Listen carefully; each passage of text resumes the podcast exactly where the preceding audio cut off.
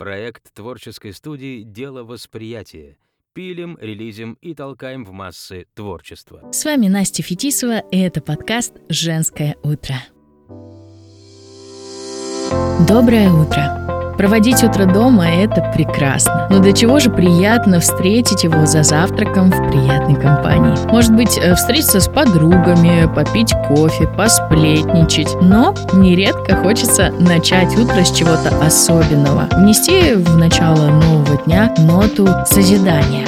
Я считаю, что сегодня выпуск «Женского утра» лично для меня будет про созидание. Немного предыстории. Я очень люблю растения комнатные цветы просто обожаю. На празднике готовы радоваться цветам, но не особо люблю букеты. Я разделяю эту боль вместе с Шатуновым, эту трагедию песни про белые розы. Прошу всегда дарить мне комнатные растения, потому что хочу видеть, как они растут. Мне нравится ухаживать за цветами, но сегодняшний гость подкаста «Женское утро» может бесконечно рассказывать о комнатных растениях, чему я лично безумно рада. И сегодня мы обсудим тему экотерапии, поговорим о том, как растения помогают сделать наше утро и в целом всю нашу жизнь светлее и осмысленнее. Об этом мы поговорим с психологом, практикующим специалистом в области экотерапии Валерией Фирсовой. Валерия, здравствуйте! Рада вас приветствовать в подкасте «Женское утро». Настя, здравствуйте. Привет всем слушателям. Спасибо за приглашение. Ну да, давай, Лер, сейчас будем обращаться друг к другу на «вы», делать вид, что мы друг друга не знаем. Десятилетиями мы не дружим, конечно. Да, мы с Лерой очень давно дружим. И, ну, давай будем все-таки друг к другу обращаться, наверное, на «ты», да? Как ты думаешь, Лер? Да, я думаю, это будет привычно.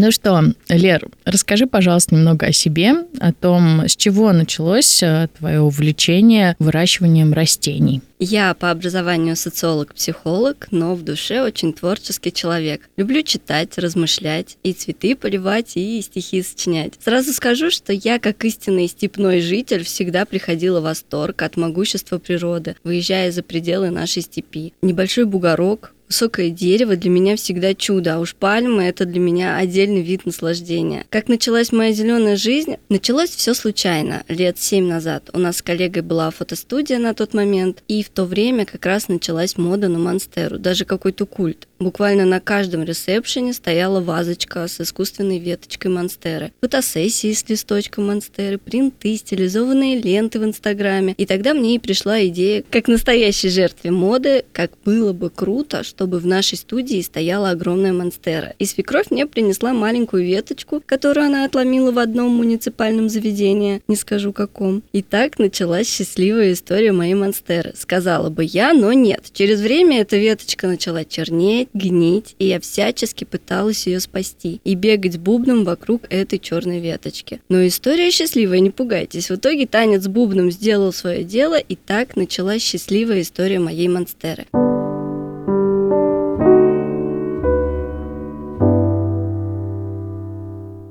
Но момент, когда я поняла, что разговариваю с растениями почти на одном языке, что я их понимаю, что я от одного только вида растения могу определить, что с ним не так, этот момент случился в декрете. Пять лет назад я полностью ушла от творческой работы, которую я делала с замечательной командой, и поняла, что готова к чему-то новому. Занялась плотно растеневодством, которое привело меня на психологический факультет. Так в процессе озеленения у меня в голове пролетают тысячи мыслительных процессов. Получив образование психолога, я снова вернулась к растениям. Сначала мне казалось, что я мечусь из стороны в сторону, но однажды меня осенило, что я объединила в своих интересах две прекрасные науки, и я занимаюсь именно экотерапией. Безумно интересный рассказ. А, вообще, мне кажется, очень вдохновляющий, потому что бывает так, что нам в декрете, да и вообще в целом женщине очень тяжело найти какое-то увлечение, которое будет помогать нам найти себя. Мне кажется, это очень вдохновляющая история. А как часто, узнавая о твоем увлечении, друзья тебя просят э, помочь им с цветами, да? Там, может быть, пересадить их или, может быть, как понять, как ухаживать за цветком. Часто ли с тобой такое случается? Да, бывает, что просят пересадить, но чаще просят, чтобы я именно подробно объяснила, как пересадить самостоятельно. Вот такие вот самостоятельные друзья у меня. А так как ты с цветами на «ты», расскажи, пожалуйста, об основных принципах ухода за комнатными растениями. Нам вот очень интересно об этом узнать. Чтобы растения радовали, а не угнетали своих владельцев, нужно создать для растений определенные условия. Вот основные принципы. Свет, полив, влажность и температура воздуха, грунт и горшок. Самое важное – это освещение. Очень недооцененный пункт владельцами цветов. То растениям нужно много света. Надо обращать внимание не только на то, на какую сторону света выходит ваше окно, но и что за этим окном находится. Москитная сетка, дерево, соседний дом, пыль на окне, занавески – это все является препятствием для солнечного света. А ведь растения хочется поставить не только на подоконник, но куда-нибудь вглубь комнаты, как предмет интерьера. Для этого существуют прекрасные фитолампы, позволяющие поставить растения даже в чулане. Но о них я не буду подробно сейчас рассказывать, так как Google может дать вам более точную научную информацию.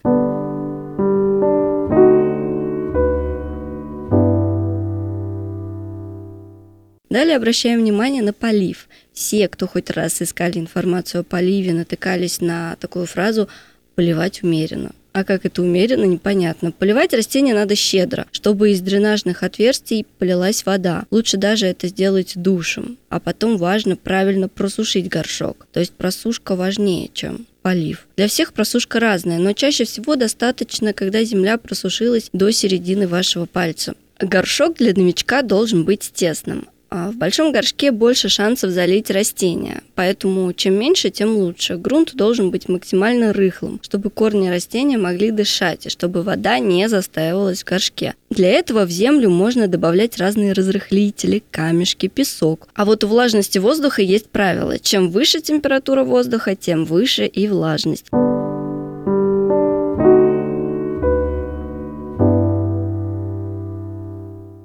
Надеюсь, этим списком я не отбила желание завести себе зеленого друга. На деле не все так страшно. Еще я хотела бы добавить, что ваше первое растение должно быть максимально простым, потому что растение должно приносить удовольствие, а не усложнять нам жизнь. Простое растение простит вам погрешность в уходе и не покинет вас. Таким образом, вы позитивно подкрепите свой первый опыт, и у вас возникнет желание окунуться глубже. К сожалению, часто так бывает, что человек покупает модное дорогое растение, которое оказывается становится капризным и в итоге погибает. Чувствительные люди принимают такие случаи близко к сердцу и в дальнейшем обходят стороной цветочки, лишая себя красоты и удовольствия. Да, правда, иногда бывает так, что э, мы очень расстраиваемся из-за того, что что-то не прижилось, но тут начинается новая стадия в соцсетях э, появляются обычно такие топы, посвященные растениям, и они обычно имеют такие заголовки. Растения, которые должны быть в каждом доме. Топ-5 растений, которые очищают воздух. Ну или, например, срочно уберите эти растения из своего дома. Как ты, Лера, относишься к таким топам? Разделяешь ли ты мнение этих топов, возможно? В общем, расскажи нам, пожалуйста, нам очень интересно. Я думаю, что каждый должен выбирать себе растения из собственных убеждений, ведь то, во что верит человек, к нему в итоге и притягивается. Поэтому если кто-то верит, что денежное дерево поправит его финансовую сторону, то пусть приобретает красу то есть толстянку. Ну или змея кулькас, долларовое дерево. Если вы считаете, что ваше женское счастье будет еще счастливее, если вы в дом принесете с то так оно и будет. А если кто-то верит в то, что лианы мужигоны, то, конечно, не стоит нести домой плющ. Дома должны быть растения, которые вас радуют в первую очередь. Ух ты!